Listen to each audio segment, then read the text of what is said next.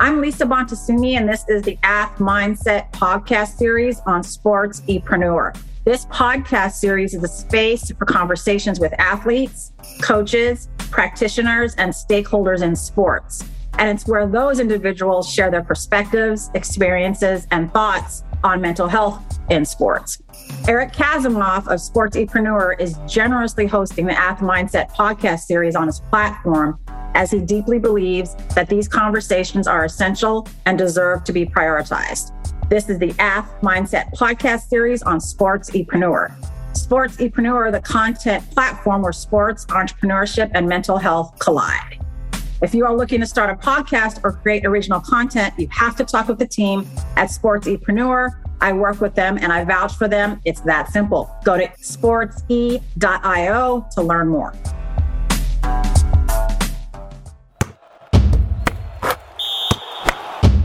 Thank you for taking the time. I know that you're a busy, busy woman.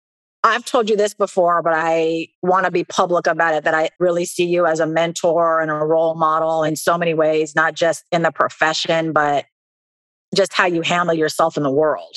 I'm moved by it. I'm impressed by it. And I watch you, not in a weird way, but I watch you and I learn and I learn. So it's really, truly an honor and a privilege to have you here. We're connected on several different ways. I know we'll cover those ways today, but I'm just so happy you're here. Well, let me just say thank you for the kind words that you just shared and for the invitation to be here. Hearing those words is not something that I take lightly. So I appreciate you saying them and I'm doing my best to receive them and, and not, but you know, I really do appreciate you sharing that. And it truly is, again, like I said, I'm excited about the conversation. I am excited that there are people in the space who look like us. And I am humbled and grateful that the work that I try to do and the way that I try to show up comes across in such a way that resonates with other folks. And so that that is just a humbling moment. And so again, thank you so much for sharing that. No, thank you. Thank you. I know I'm kind of teary. So pardon me. emotions are a part of the lived experience. Exactly. So I just want my listeners to know my like my voice is cracking because I'm I'm emotional and it's because it means a lot. It just does. I mean, Dr. Kensa, you're a leader in the field. You talk about and treat people from a sport psychological framework as well as a clinical framework. For my listeners, what is the difference? Is there a difference? And like for athletes out there and parents potentially, but also for people who want to enter into the field, is there a difference and how do you differentiate it? So, sport psychology is the way I like to describe it is sport psychology is an umbrella term that includes different professionals that work in the world of sport and work with athletes and performers. And so, certainly by trade, I'm a licensed psychologist. And I'm also a certified mental performance consultant. And so, in that, I say I work in the areas of both mental health and mental performance. And to answer your question, yes. Like mental health and mental performance are separate fields. Are they related? Yes. Are they connected? Yes. Do they influence one another? Yes. Because if you think about if you're healthy, that's going to influence how you perform. And sometimes how you perform can influence how you feel and what you think about yourself. So there's certainly a relationship between the two.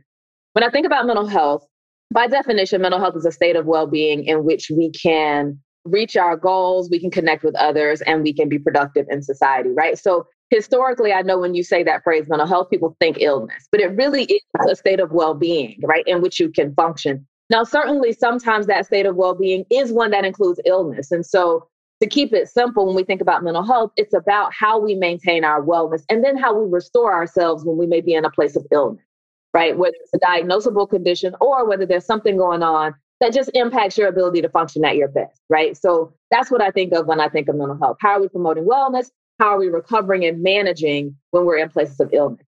For mental performance, it really is about how do we elevate the mental aspect of our performance in our game, particularly when we're thinking about performance, right? What are the mental skills that I may be able to teach or employ that allow me to hone my mental muscle? So that I can perform the best that I can when I need to the most, right? In the same way that we strengthen our physical muscles, I think about mental performance and mental skills as enhancing that mental muscle. being able to regulate within myself, having positive self talk, setting goals, focusing on the present moment, handling pressure, right? How can we keep our minds in the game in the way that our bodies need to be in the game? Yes, absolutely. Thank you for that very thorough description of both sides, including the CMPC. I mean, I remember a while back now, I reached out to you at the beginning of our relationship about, like, hey, I've been a clinician for, gosh, over 20 years. I want to venture into the specific athlete zone. We had a conversation about, can I do that with the LCSW that I have? Do I need more? What do you recommend? And I know that you had a clear answer for me around, well, and it was surprising and awesome was, well, what do you want to do? Right. What do you want to do? So I said, I want to support the athlete holistically. And so, do you recommend that people who do that or want to do that need to be clinically trained and have the CMPC?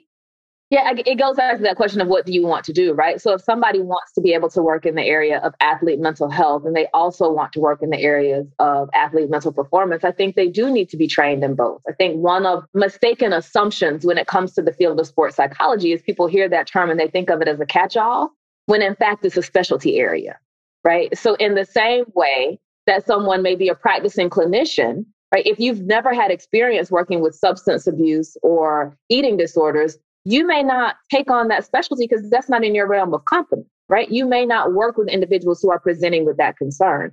I feel like working in the world of sport and athletics is similar in that way, right? In that there is a unique culture that exists within the world of sport and performance. There are theories and research that supports why we use different mental skills, why we employ them in different ways. There are theories of leadership and team dynamics and theories of thought, right? If we think about the different theoretical orientations that one might use in their sports psychology work. So, does that mean you need to have a complete degree in both? Not necessarily, but you do need to be trained in both areas because, again, sports psych is not a catch all, it's a specialty area. And so it requires those who have that specialized training in order to be the most effective in the space.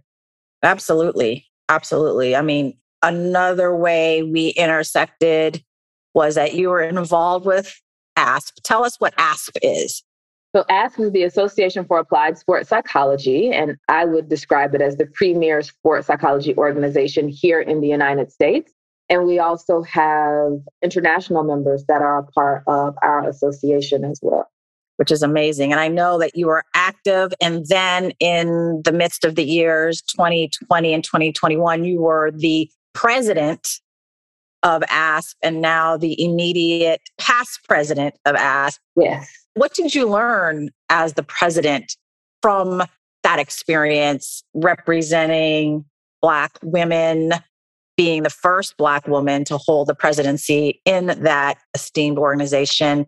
What did you learn and what do you think was your biggest gift to that organization? Oh, that's a great question. So I think the first thing that comes to mind is that it was really a milestone moment for me because I had been a part of ASP when I was a graduate student and had actually stepped away from the association at one point because I didn't see myself reflected as much as I would have expected to see that. And I didn't, in that, I didn't know if there was truly a place for me in the association, right? I questioned whether or not sports psych was the field for me and I questioned whether or not ASP could be my professional home. And so I stepped away from the association for about eight years, from the years of 2004 to 2012. So when I made the decision to come back, I made a commitment to myself and I said, if I choose to come back, I'm going to be involved and not just be someone who is critiquing from the sidelines, but I'm actually going to be involved and try to make a change. And so my re-involvement with ASP began in 2012 and it kind of culminated, if you will, in me being elected to the role of president. And it really was a milestone for me because I'd had such a conflicted history with the association in terms of not feeling like there was place for me. And now I'm and find myself in the role of being the first black person to serve the organization. So it felt like a full circle moment. It felt like a moment of potential growth for the association. It felt like a moment of growth for me to even step out and put my name in the hat, to even think that I might have a chance at being in this position. And I also think it was very humbling and very rewarding to feel like my colleagues and peers saw me as someone who they were willing to elect to this role because it is an elected position. And so I felt like it was a huge statement from my peers and from the sports psych community that they trusted me in this role. So that was a huge moment for me. What I learned is that leadership is challenging. And you may have these ideas about what you want to do, where you want the association to go, how you want the association to move, but you have to be willing to meet people where they are and kind of help bring them along as opposed to just steamrolling and bulldozing any situation, right? And you have to be willing to compromise and progress may move slower than you would like for it to move, but you have to be able to recognize the progress that is being made and you have to be willing to endure and persevere because it's challenging and there are challenges seen and unforeseen that may come up and may make it difficult to lead. But I think I learned that endurance and perseverance are really essential. I also learned that having good people around you makes leadership easier, if not a lot easier. And so I was very grateful for those who served on the board at the time that I was president and all of the other leaders in the association that that volunteer their time. I learned that leadership is one person may hold a title, but it takes a lot of people to lead together. Absolutely. Absolutely. I think it has to be. And I appreciate, you know, your journey, which sounds very personal and professional at the same time with Aspen kind of where you were and where you are still. I mean, I started getting active when I saw you there. Like when I saw just you, a Black woman there, and have to have been esteemed and supported to get there because it is an elected position. I'm like, oh, this organization must be about something if they have her there. I was surprised actually by the amount of people that reached out to say that seeing you as a Black woman, as the president of this association, like touched them or meant something to them in some way. Like I really was surprised by that. But I think it just speaks to the point of representation being so powerful and representation not being the only thing that's needed, right? But when you see someone who looks like you in certain roles and positions and places and stations, that really does open up your eyes and maybe expand your belief around the possibilities of what may be or what could be true for you, right? It just widens the idea of what's possible. And so I was grateful for that part of the experience as well. Representation and quality representation. Right. It made me more curious about what is really asked about because I already knew what you were about. And so, if they're going to uplift you and put you in this position and actually work to support you to retain the position and do good work, that's something for me to take a closer look at. So, I really appreciate it. I mean, I think the other thing we have in common is leadership, community involvement, service. We're both members of Delta Sigma Theta Sorority Incorporated. We are. Our beloved sisterhood. Another reason why we are connected you continue to help me grow as a person in our discussion about myself being of Filipino and white heritage and being a member of a predominantly Black organization, which is changing and evolving as the years go on, and how to represent that. So I thank you again for the words, the time, the mirroring. You know, it really comes down to at a time where my Filipino people and my Caucasian people couldn't really see me for who I was. And that happens. And that didn't love me in the way I wanted to be loved at that time of my life. Black people in the Black community showed up for me. And I will always have a big piece of my heart committed to Black people and Black communities in visibility and uplift. And so we share that. And that really, knowing I have an ally and a sister in that is just amazing amazing. It means a lot. Thank you for sharing that because I think that's powerful. Like it's powerful because that reflects the experience that you've had, right? And I know we talk a lot, especially in the last couple of years, there's been a lot of discussion about diversity, equity, and inclusion. And I think that all of those things are vitally important. And as we think about sport spaces and sport environments and organizations and teams and and who's represented and reflected in different spaces, I think we do need to be conscious of diversity, equity, and inclusion. But I think that the diversity that's represented, the equity that exists, and the inclusivity that characterizes the environment are really outcomes, right? Like the way to create those things are to have spaces that are characterized by respect and openness and cultural humility, right? Eh, spaces that honor folks' lived experiences and allow room for people to be who they are in their cultural differences, in their cultural similarities, in their different lived experiences, right? I think it's we have to create spaces that cultivate diversity, equity, and inclusion being the products of the space. And that, like I said, that comes from creating spaces that are characterized by respect and, and again, I say humility. Yeah. And that willingness to hold others in the fullness of who they are.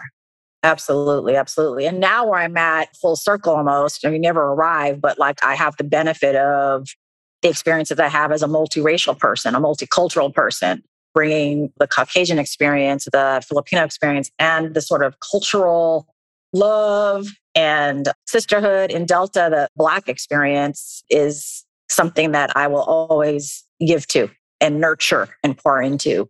Speaking of that, you know, we're talking today, it's Black Heritage Month. What does Black Heritage Month mean to you? Oh, no, that's an interesting question, too. Really, what I think is that it's a time where the rest of the world and the rest of our country takes note of the excellence that exists within the Black community, right? And I think that what we have seen historically is that that excellence that is highlighted is usually from the past.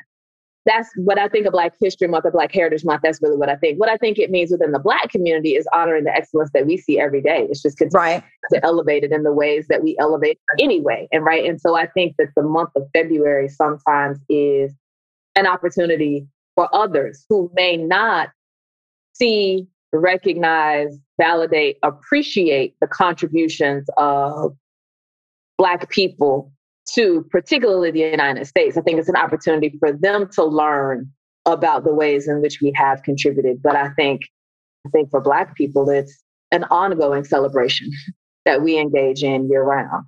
Yes. Thank you for that. I thank you for that. Because I'm mixed about it sometimes. Like, why does it got to be only one month? And, you know, it's different when you are within a certain community and then they say that's your community's month. Like, okay, all right. So it means if you're in group, it's different than if you're not in the group, so to speak, or affiliate with it in a certain way. So I appreciate that. Tell me about some of the work you're doing now in sports psychology and clinical sports psychology. What athletes are you working with? You know, we're in the Winter Olympics right now, football season's ending. I know you work with teams, coaches, and athletes. Like, what are you finding are some of the themes in the work that you're doing right now? So, some of the places where I'm working right now, I still have my private practice here in Atlanta. So, I still see individual clients through my practice, but I do also have the opportunity to work with and consult with teams. And I've also been working at kind of the league level in terms of some consultation services as it relates to athlete mental health and also wellness for coaches and staff that work in the leagues too. And so I think some of the primary themes that I'm seeing now, which would not be of surprise to anyone listening if you've been aware in the past two years, some of the themes are continuing to navigate the uncertainty that exists around COVID, some of the disruption to normal, whatever your normal was, the disruption to that that we've experienced as a result of the global pandemic. And also thinking about the issues around social justice and creating more inclusive and equitable spaces, like having those conversations as well, particularly at the team and organizational levels, right? Like, how do we manage feeling burned out, feeling overwhelmed? How do we see the opportunities in this moment when all it feels like is challenge, right? So, those are some of the conversations that I've been having. On an individual level, I think what I typically see, what I've seen, I've seen increases in anxiety, which again would be expected because of the way the world has moved in the past couple of years.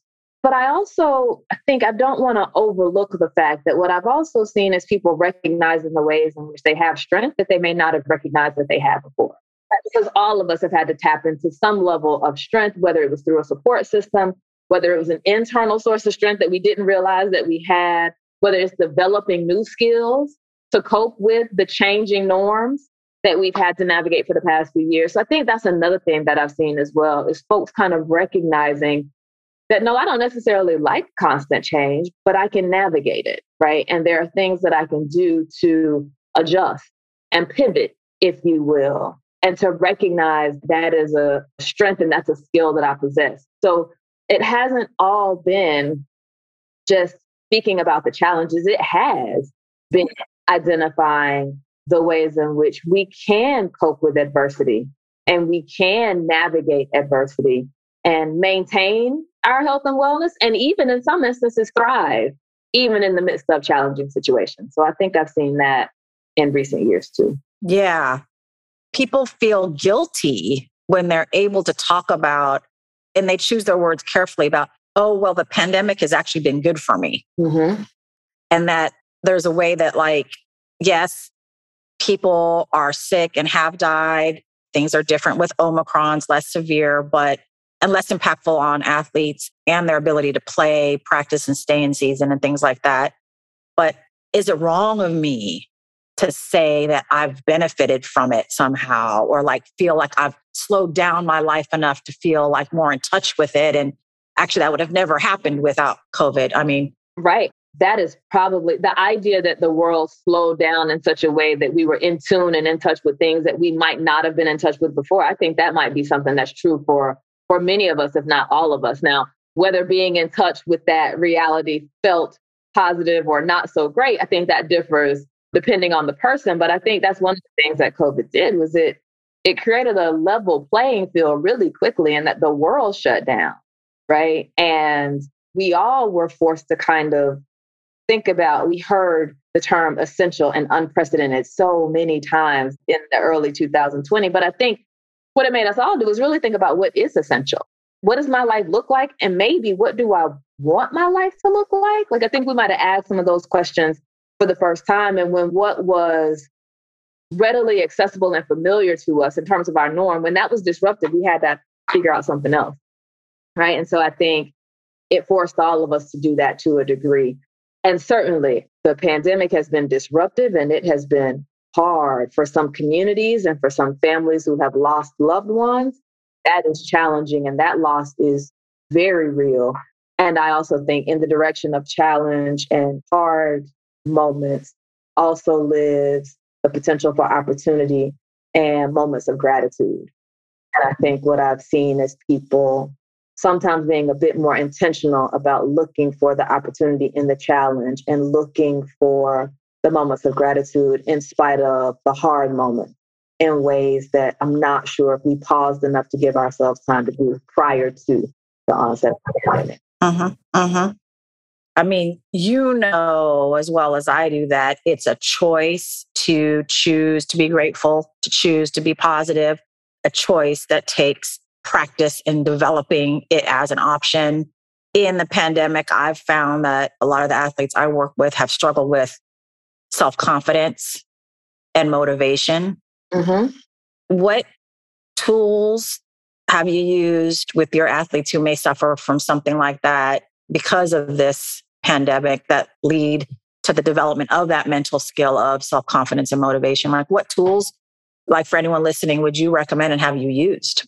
So, when I think about confidence and self confidence, like I think about that in terms of when I see folks' confidence disrupted, it's usually because of something that has happened in a moment in time, and they're taking that moment and generalizing it to their entire past, present, and future in terms of sport, right? Mm-hmm. And so I think one of the things that is really important to help people understand is that confidence is not about being perfect and it's not about not making mistakes, right?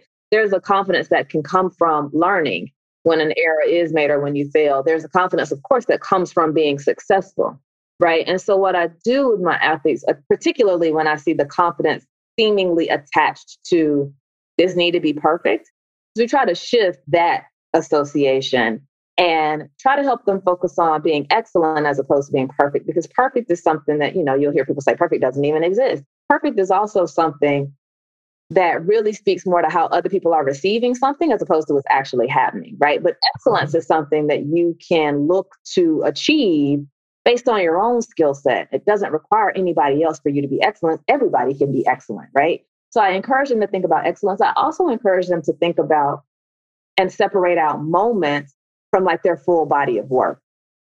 So you may have a moment where you have less confidence. You may have a moment where you're not performing as well, but let's look at the larger picture, right? Because you've likely had these moments before, but then you have moved through that moment and gotten to a place where your performance was back to the standard that you're used to and you felt more confident and you felt more capable. And so I think that's one of the things, or those are some of the things. We try to shift from perfection to excellence. We certainly try to help them understand that moments don't define them, right? And to help them recall the moments where they have been confident and the previous moments where they worked through a slump, if you will, and just try to help them keep those things in perspective and to understand and kind of rework failure as a part of the success journey as opposed to something that gets in the way of them being good or being able to have confidence.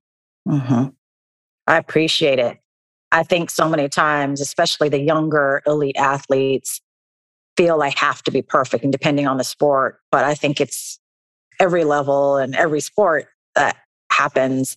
So taking that one moment and not making it bigger than it is and helping them to navigate that is really, really great. And sometimes for my younger athletes, I'll even have them kind of write out like a highlight list, right? So think about the all of the highlights that you feel like you have accomplished during your sport career thus far and just write them down, literally put pen to paper.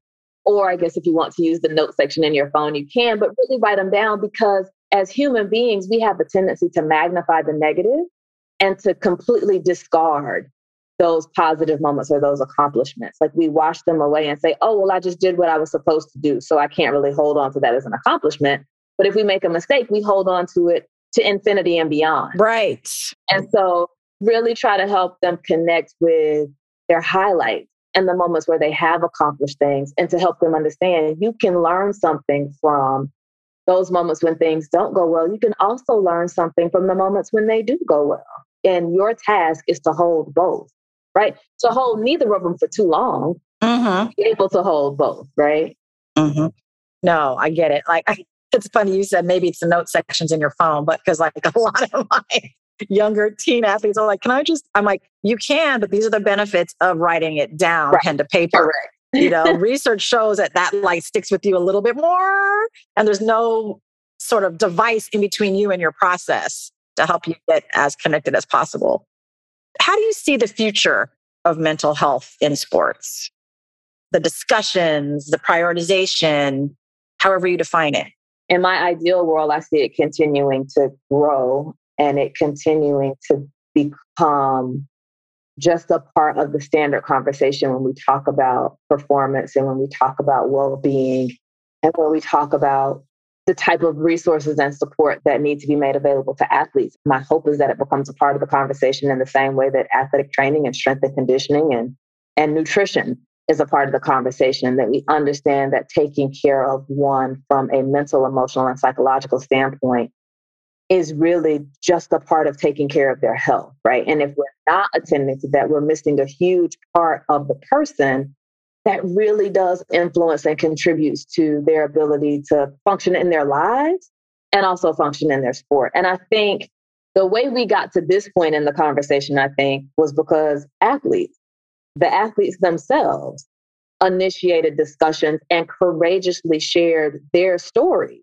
about mental health and mental illness. And I think it was their courageously stepping out and sharing that which essentially translated to a demand for us to see them as people and not just performers. For us to think about how we are providing resources to take care of their health, not just to enhance their performance, right? To understand that both are important and we need to really attend to both. So, my hope is that through the stories that have been shared and through the athletes really asking us to see them as people, that we will continue to provide resources and support for the person of the athlete because my belief is if you have a healthy person, you stand a better chance of having a healthy performer. I just hope we continue, really for me, I hope we continue to humanize this conversation, right? I know we need to continue to educate and increase awareness and destigmatize, but my hope is also that we humanize it as well and that it's not just reduced to signs and symptoms or diagnoses or coping strategies, but it really is about how do we honor the lived experience of people and how do we create spaces where they can show up as they are in the fullness of who they are and thrive. Absolutely. Absolutely. The full human and all its multi dimensions and uniqueness to each human, how they express their identities and show up.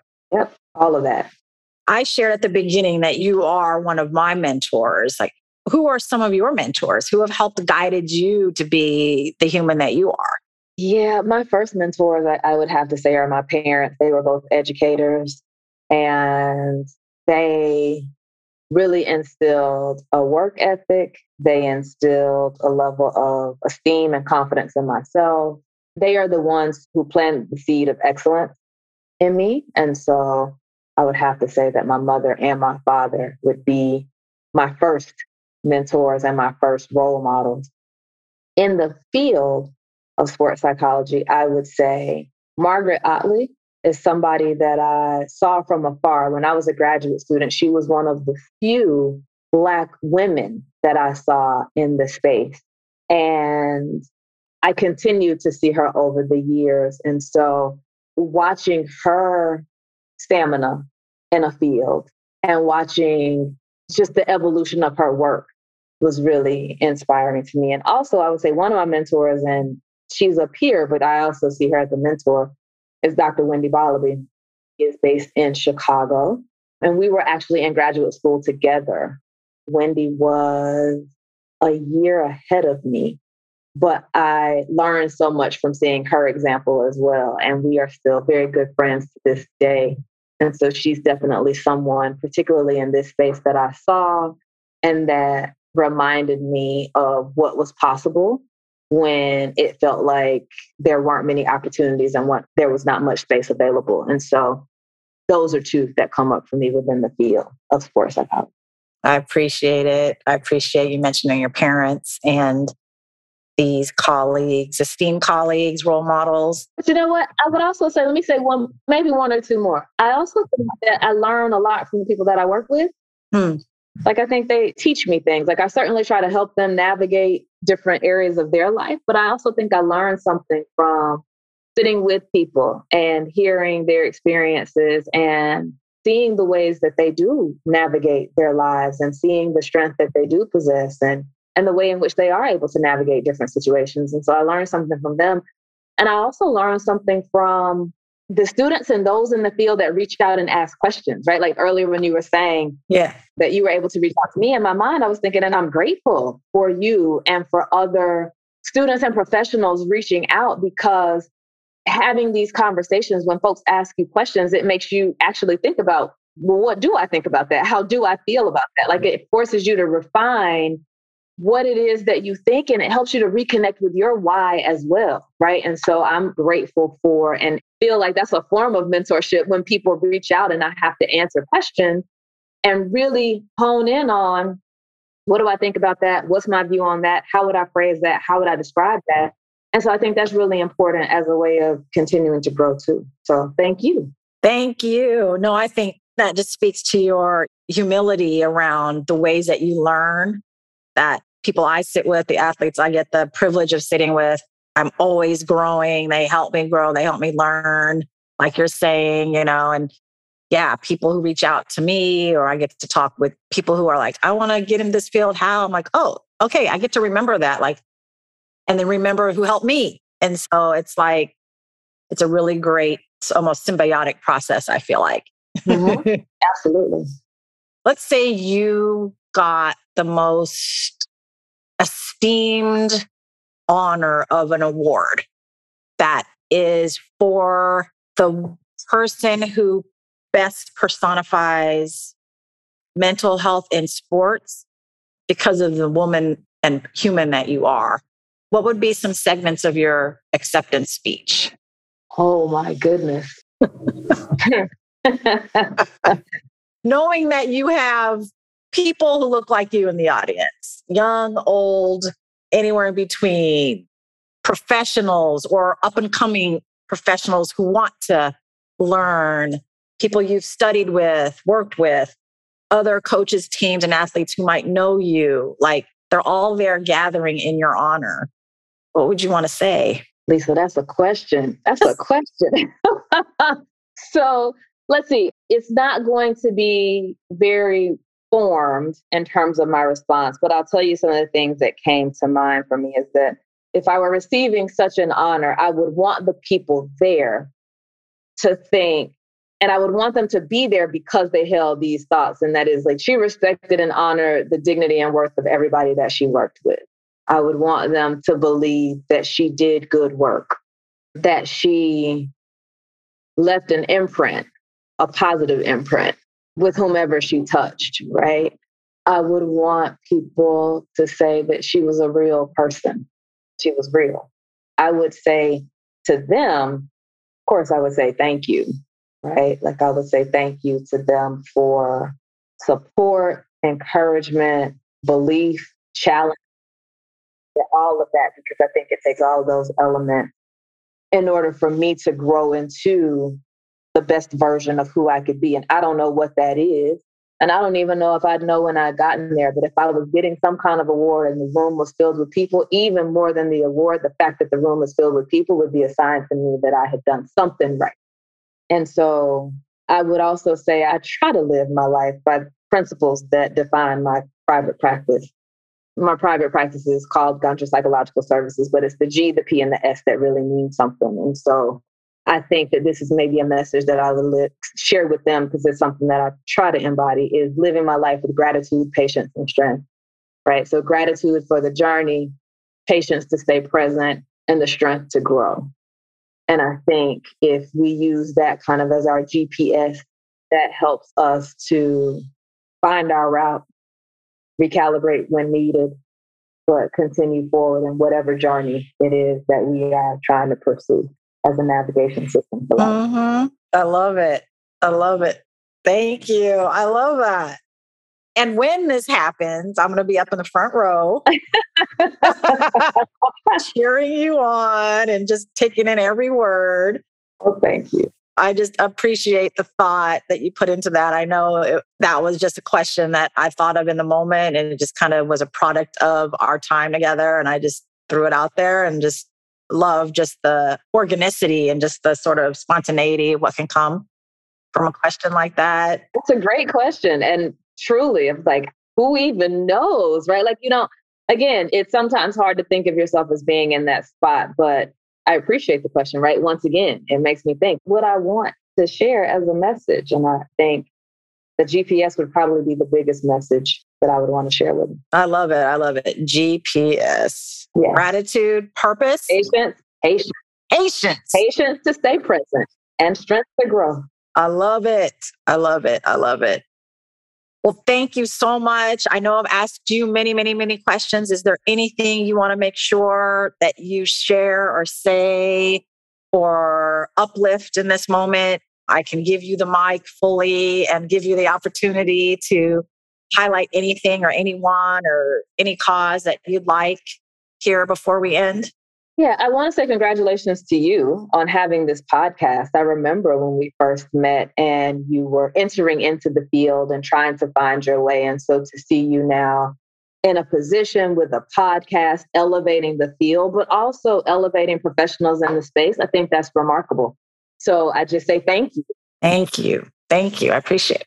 And I also say congratulations because we need folks who are passionate about the field and we need folks who are passionate about the work to be those ambassadors for what sports psych is and what it could be. And so it's just really fantastic to have seen your growth even over the past few years. So I appreciate the continued connection and wish you all the best as you continue to move in this space as well. Thank you so much. I think one thing that I probably would also say is I know that the field of sports psychology has historically been dominated by white males, but I would encourage anybody who's interested in the field to know that there's diversity within the professionals as well. I know we think of sport as being a very diverse space. So I would also say that the field of sports psychology is diverse and to understand that there is room in this field if you have a passion for working with people and want to work in the area of sport and performance. And so, again, like I said, I know that sometimes it may be hard to see folks that look like you, it may be hard to find them, but we're here. And so I just encourage folks that if you are interested, pursue your path and find the people who you can connect with, who can support you, and move forward in this journey for yourself. I appreciate it. Yes. I think that Kensa is going to be, whether she likes it or not, one of my most esteemed mentors and role models. And in that is helping me build AthMindset out, which is building out and prioritizing brown and black practitioners to serve the athlete population, but not only the athletes, but their spouses and partners, family members, coaches and teams, and maybe growing out the ecosystem that supports the elite athletes and to offer opportunities for brown and black practitioners to serve if that's what they want to do and to come into i think when people ask me like how do i get involved in like how do i access the athlete? AthMindset's providing those opportunities slowly but surely.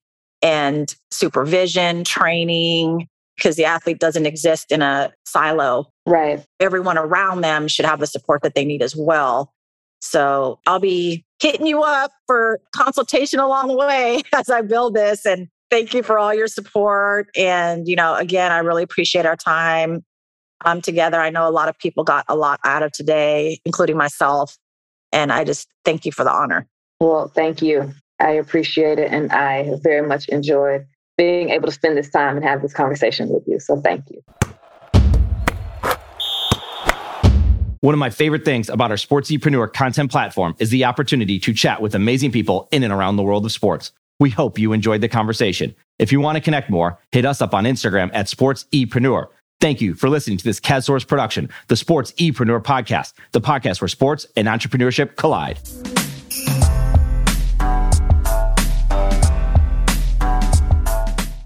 Sportsepreneur is a content platform, a collaborative team, and a marketing brand that is all about showcasing leaders and difference makers in and around the world of sports. While we create our own content, we also create content with you. This includes collaborative content and exclusive content for your brand Think podcast, blogs, social media, and overall content strategy. Our sports content marketing team is specifically niche for those in the sports industry. That includes sports businesses, athletes, managers, coaches, trainers, entrepreneurs, and business leaders in the sports market. The bottom line is we want to help with your sports related brand, your content marketing, and your story. Connect with us on Instagram at sportsepreneur or find us online at sportsepreneur.com. Sportsepreneur, the content platform where sports and entrepreneurship collide.